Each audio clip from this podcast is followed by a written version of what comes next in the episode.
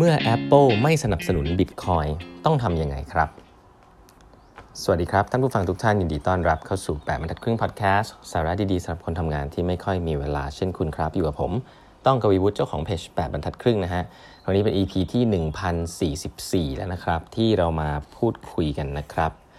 ก่อนอื่นนะฮะก็วันพรุ่งนี้นะครับขออนุญาตประชาสัมพันธ์นะครับ วันพรุ่งนี้วันเสาร์นะฮะสองทุ่มผมจะมีสัมภาษณ์นะฮะ น้องบีสโรดนะฮะคุณบีสโรดซึ่งเก่งมากนะครับเพิ่งออกหนังสือเล่มใหม่มา แล้วก็ตอนนี้แน่นอนเป็นหนังสือที่จะเป็นโด่งดังในเชิง marketing แน่นอนชื่อว่า seamless marketing นะฮะซึ่งหนังสือเล่มนี้ผมต้องบอกเลยว่าจริง ๆ ก็เฝ้ารอนะ เพราะว่าบีเองเนี่ยเป็นปัจจุบันเนี่ยเป็น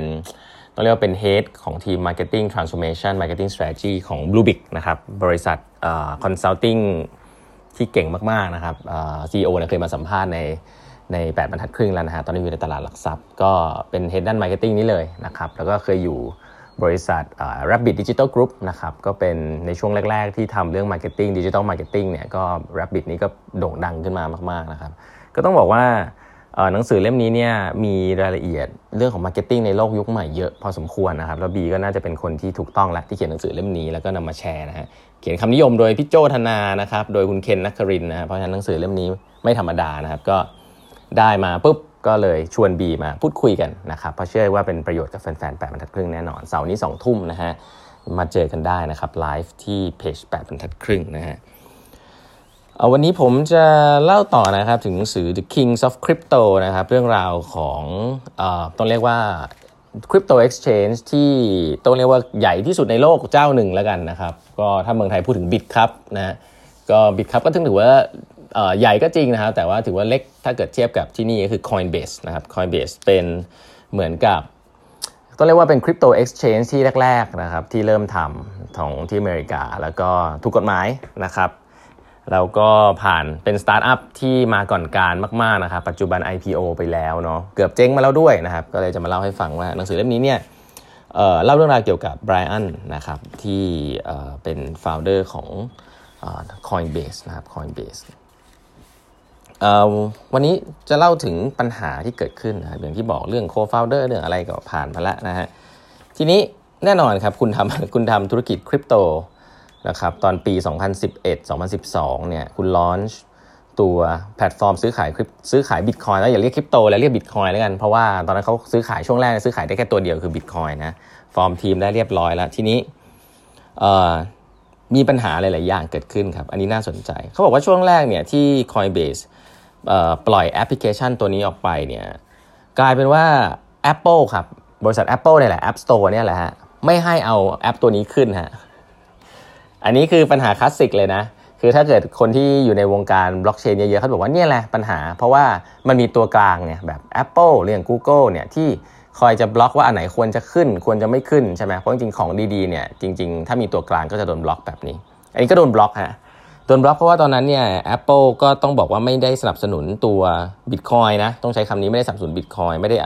ไม่อยากให้เกิดการการเทรด Bitcoin ซึ่งเป็นสิ่งที่ตอนนี้ยังไม่มีคำว่าถูกกฎหมายอยู่บน App Store นะ ก็เลยโดนแอปเลยโดนปิดไปฮะแต่ทีเนี้ยก็แปลกใจนะครับหนังสือนี้ก็เขียนว่าเออแต่ Coinbase ก็หาวิธีฮะใช้เทคโนโลยีเรียกว่า geo fencing นะครับ ไป disable ตัว app trading feature เนี่ยแค่ที่เมือง Cupertino อะเมือง Cupertino คือเมืองที่ Apple headquarter อยู่นะครับ คือเขาพอเขาใช้แบบนี้ใช้วิธีเทคนิคประมาณนี้ปุ๊บเนี่ยก็กลายเป็นว่าเออมันมันจะเป็นแค่คนในเมือง Cupertino เท่านั้นที่จะไม่เห็นแอปนี้ครับแต่ว่าแอปนี้ก็ยังออกไปทั่วอเมริกาได้นะครับ ก็เป็นเป็นแฮกเล็กๆนะผมก็ไม่แน่ใจว่าทำไมมันทำง่ายขนาดนี้ แต่ก็ให้ให้ให้เห็นภาพว่าเออมันเจอปัญหาตั้งแต่แรกเลยเนาะโดน Apple ไม่ให้ขึ้นแอปอะไรเงี้ยนะแต่เขาก็ทำแก้ปัญหากันขึ้นมานะฮะอันนี้ก็เป็นเรื่องหนึ่งที่น่าสนใจเอ่ออีกเรื่องหนึ่งก็คือเอ่อ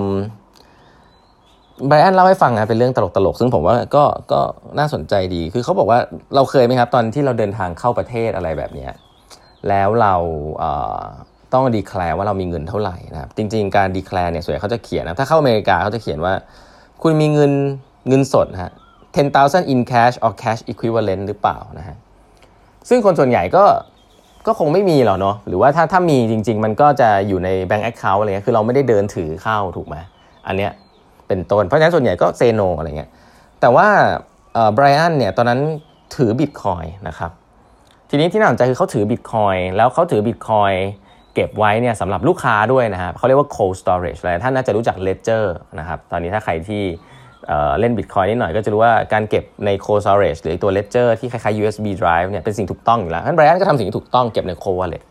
แต่ทีนี้อีกนี่น่าสนใจคือว่าในยุคนั้นปี 2012 2013เนี่ยถ้าคุณโดนถามตอนเดินเข้าไป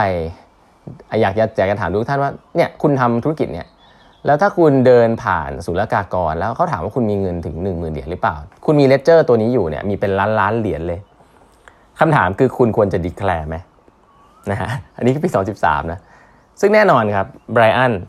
startup mindset เขาก็บอกว่าเออเขาก็ไม่ declare ครับแล้วมันก็เดินผ่านมาง่ายๆ เพราะว่า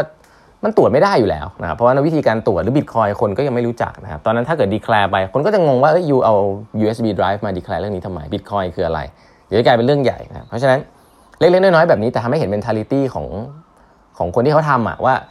เออ ถ้าเป็นคุณคุณจะทำยังไงนะครับ ก็ผิดกฎหมายไหมไม่แน่ใจนะ แต่ตอนนั้นเนี่ยก็ถือว่าเขาเดินหิ้วเงิน ต้องถือว่าเขาเดินหิ้วเงินนะหรือไอ้ทองคำดิจิตอลเนี่ยเดินข้ามประเทศเลยเกินหมื่นเหรียญไหมเกินนะครับ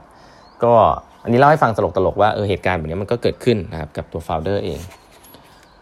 หลังจากนั้นเนี่ย Coinbase จริง ๆ แล้วพอเริ่มต้นแบบนี้ครับธุรกิจนี้จริงๆก็คือโดนแฮกครับ Coinbase โดนแฮ็กครั้งแรกเนี่ยก็ช่วงปี 2013 นะฮะเขาเขียนไว้ในนี้ว่าโดนแฮ็กคือในช่วงระหว่างที่ founder กำลังกินข้าวเย็นกันอยู่นะฮะอยู่ดีก็พบว่าเกิดมีคนเข้ามาแฮ็กเข้ามาได้นะครับ แล้วก็เอาเงินไป 250,000 เหรียญนะครับถามว่าแฮ็กบิตคอยน์อะไรเปล่าไม่ใช่นะฮะแฮ็กผ่านเข้ามาทาง IT contractor ของบริษัทครับซึ่งเป็นท่าคลาสสิกคือเอาไปแฮ็ก password ของ IT Contractor นะครับเรื่อง Cyber Security ต่างๆ ก็แฮ็กได้จริง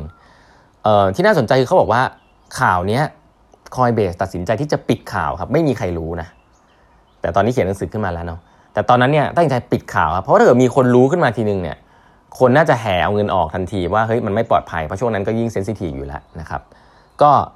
ปิดข่าวฮะเออเขาบอกแซจี้คือปิดข่าวนะครับ ก็ไม่ไม่เหมือนกับบริษัทใหญ่ทั่วไปที่แบบต้องออกมาบอกเนี่ยแต่นี่คือคนยังไม่รู้เยอะ ก็เลยปิดข่าวครับ แล้วก็เอาเงินมา เอาเงินมาโปะอะไรเงี้ยก็ว่ากัน นะครับเพราะฉะนั้น Cyber Security ก็โดนมาแล้วนะฮะ Coinbase โดนแฮ็กมาแล้วนะครับเรื่องของเออเคยตัดสินใจนะฮะทางทาง founder เนี่ยเคยตัดสินใจว่าเอาธุรกิจนำนะฮะมีช่วงหนึ่งเนี่ยจริง ๆ ซื้อขายบิตคอยน์เนี่ยกว่าจะ transfer บิตคอยน์ต้องใช้ 3 วัน เพราะว่าเราจะต้อง confirm ว่าเฮ้ยคนคนนี้มีเงินจริง ๆ ในแบงก์แล้วก็โอนเงินมาจริง ๆ นะครับแต่ไบรอันก็เป็นสไตล์สตาร์ทอัพก็บอกว่าเฮ้ยแต่ 3 วันมันนานไปนะ เพราะฉะนั้นซื้อขายได้ภายในวันเดียวเลยดีไหมหนึ่งวันได้บิตคอยน์เลยอ่านั่นคือยุคนั้นแต่แน่นอน 1 วันเนี่ยคุณยังไม่ได้โดนพิสูจน์ว่ามีมีเงินจริงๆนะครับก็เหมือนกับแบบเสี่ยงโชคว่าคนนี้มีเงินจริง ๆ หรือเปล่าอะไรเงี้ยก็คิดว่าเออคนคงไม่หลอกหรอกมั้งอะไรเงี้ยก็เหมือนเป็นอะไรที่แบบดีมากสำหรับลูกค้าที่อยากจะซื้อคริปโตนะรอ 3 วันนี่จริงๆรอ ช่วงนี้นี่จริงๆรอแค่ชั่วโมงหนึ่งยังไม่อยากรอเลยนะฮะก็กลายเป็นว่าเป็น service ที่ทำให้คนชอบมากนะครับคนชอบมากแต่มามาพร้อม fraud เต็มเลยฮะ fraud คือคนมาเอาบิตคอยน์ฟรีเต็มเลยครับไม่มีตังค์นะครับแล้วเขาก็ต้องปิดปิด feature นี้อย่างรวดเร็วนะเพราะว่าเขาไม่รู้ว่าเออคนคนนี้คนที่เข้ามามีเงินหรือเปล่า เล็กๆน้อยๆพวกนี้เนี่ยผมว่าเราฟังย้อนหลังเราจะรู้สึกว่าเฮ้ยบ้าหรือเปล่าทำไมไปเชื่อใจอะไรแบบนี้ แต่ต้องบอกครับถ้าคุณอยู่ในสตาร์ทอัพวงการสตาร์ทอัพเนี่ยคุณอยากจะ grow มากเนี่ยบางทีก็ take ความเสี่ยง แล้วพอมีปัญหาก็มาแก้เอาเป็นเรื่องปกตินะครับเพราะฉะนั้นเรื่องพวกนี้เนี่ยก็เห็นแล้วก็ค่อนข้าง confirm ในหลายเรื่องในเชิงของ startup mindset ว่าเขาก็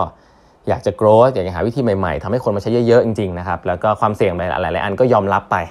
นะฮะแล้วพอเกิดขึ้นก็มาตามแก้ก็ไม่ได้ผิดอะไรนะก็เห็นว่าเป็น playbook ของ Coinbase จริงๆนะครับ Coinbase ก็เป็นสตาร์ทอัพจริงๆนะครับก็ยังมีอีกหลายเรื่องครับที่เดี๋ยวนำมาเล่าให้ฟังว่าเจอกับ regulation เจอกับอะไรบ้างนะนี่ปี 2013 นะที่